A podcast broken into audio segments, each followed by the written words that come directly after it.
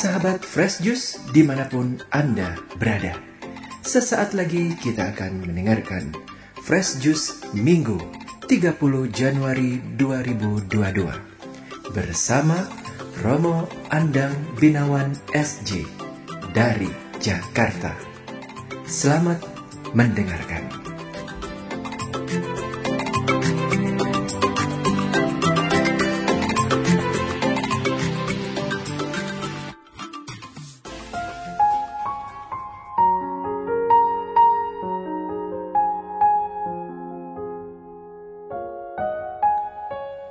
Saudara terkasih, para pendengar Daily Fresh Juice yang dikasih Tuhan, saya Andang Binawan dari Gereja Santa Teresa Jakarta ingin membagikan refleksi terkait dengan Injil hari ini, di mana di dalam pandangan saya kita diajak untuk berani kritis terhadap prasangka-prasangka atau bahkan juga cara berpikir kita yang mempengaruhi kita melihat menafsirkan keadaan kita, konteks kita, tapi juga ayat-ayat di dalam Alkitab.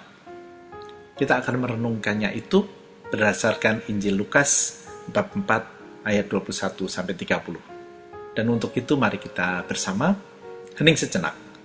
Kita mohon rahmat Roh Kudus agar terangnya, bimbingannya dapat kita rasakan dan membuat kita makin mampu memahami kehendaknya terutama hari ini.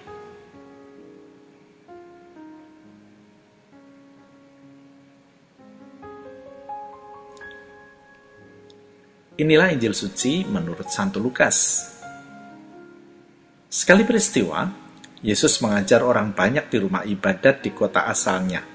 Katanya, "Pada hari ini genaplah nas kitab suci pada waktu kamu mendengarnya."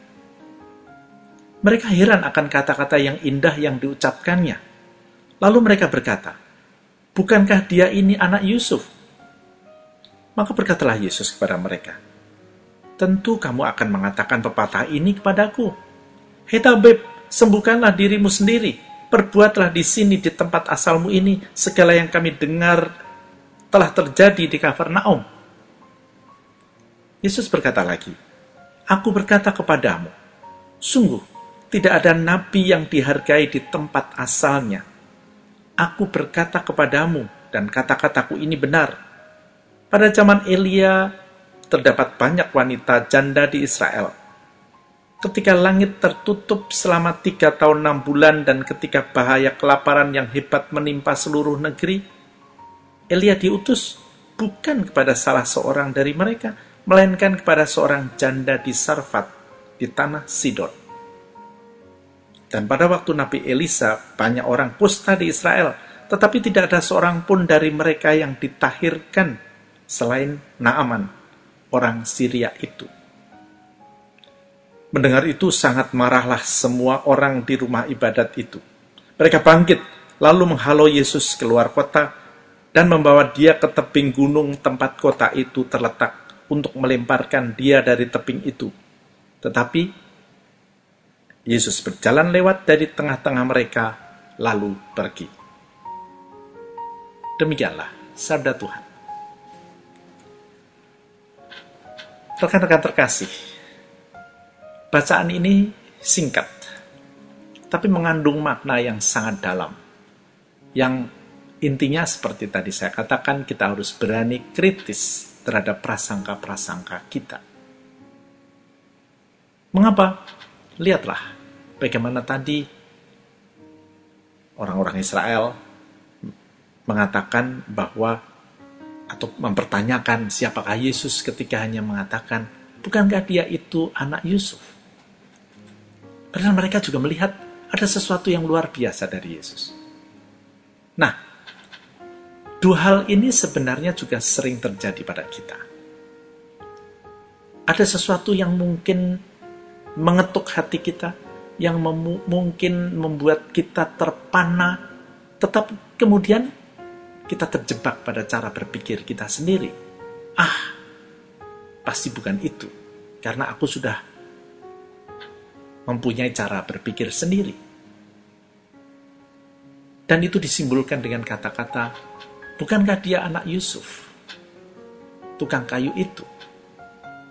Itu mengandaikan bahwa kita selalu sudah punya pola, punya prasangka di dalam cara berpikir kita yang membuat kita susah untuk terbuka atau membuka diri terhadap hal-hal baru yang ada di sekitar kita. Melihat Yesus hanya sebagai anak tukang kayu. Padahal jelas di situ Yesus hadir sebagai seorang guru. Tentu saja bukan guru yang biasa-biasa saja, tapi yang luar biasa. Tetapi kemudian orang-orang Israel menutup hatinya lagi. Demikian pula kita. Banyak cara Tuhan untuk mengetuk hati kita.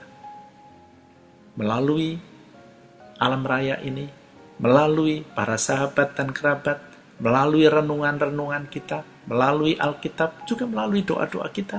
Tetapi, apa yang kemudian ada di dalam diri kita, itulah yang menutup. Karena kita tidak mau membuka hati. Karena kita tidak mau dalam bahasa yang filosofis mendekonstruksi atau merombak cara berpikir kita. Kita sudah senang dan merasa nyaman dengan cara berpikir kita sehingga tidak mau maju. Itulah yang sebenarnya juga secara sederhana sering kita dengar. Kita harus keluar dari comfort zone kita. Comfort zone bukan hanya soal pekerjaan sebenarnya, tapi juga cara berpikir kita.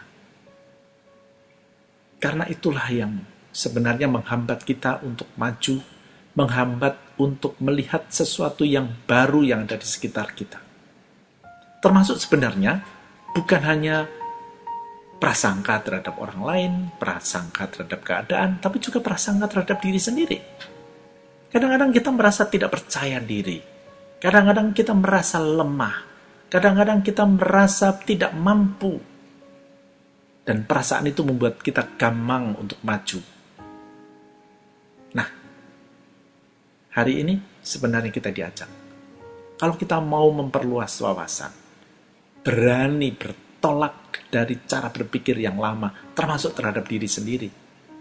Bukan tidak mungkin kita bisa maju. Tentunya bukan hanya sekedar maju di dalam soal pekerjaan, tapi pada hidup dan juga iman kita.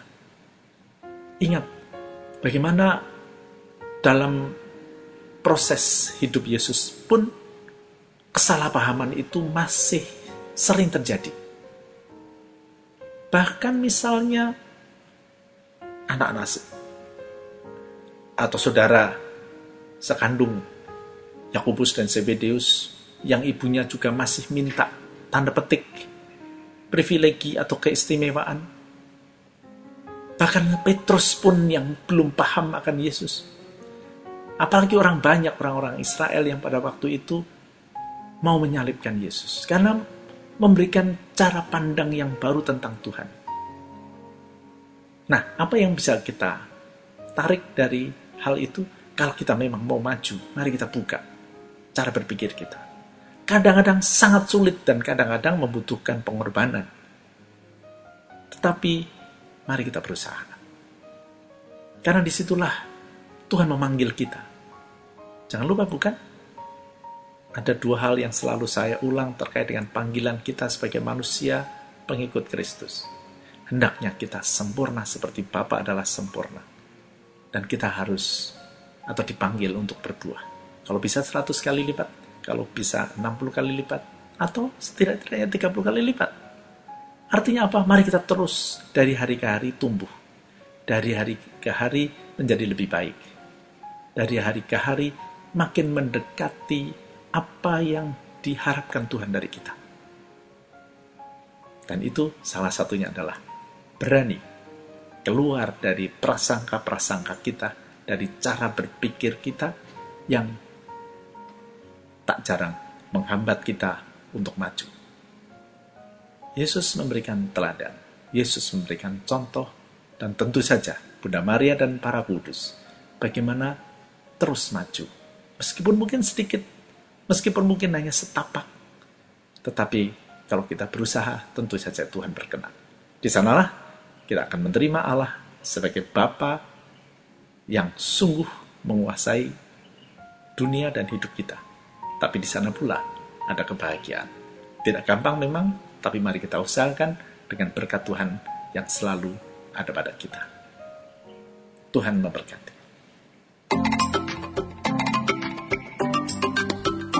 Sahabat Fresh Juice, kita baru saja mendengarkan Fresh Juice Minggu 30 Januari 2022.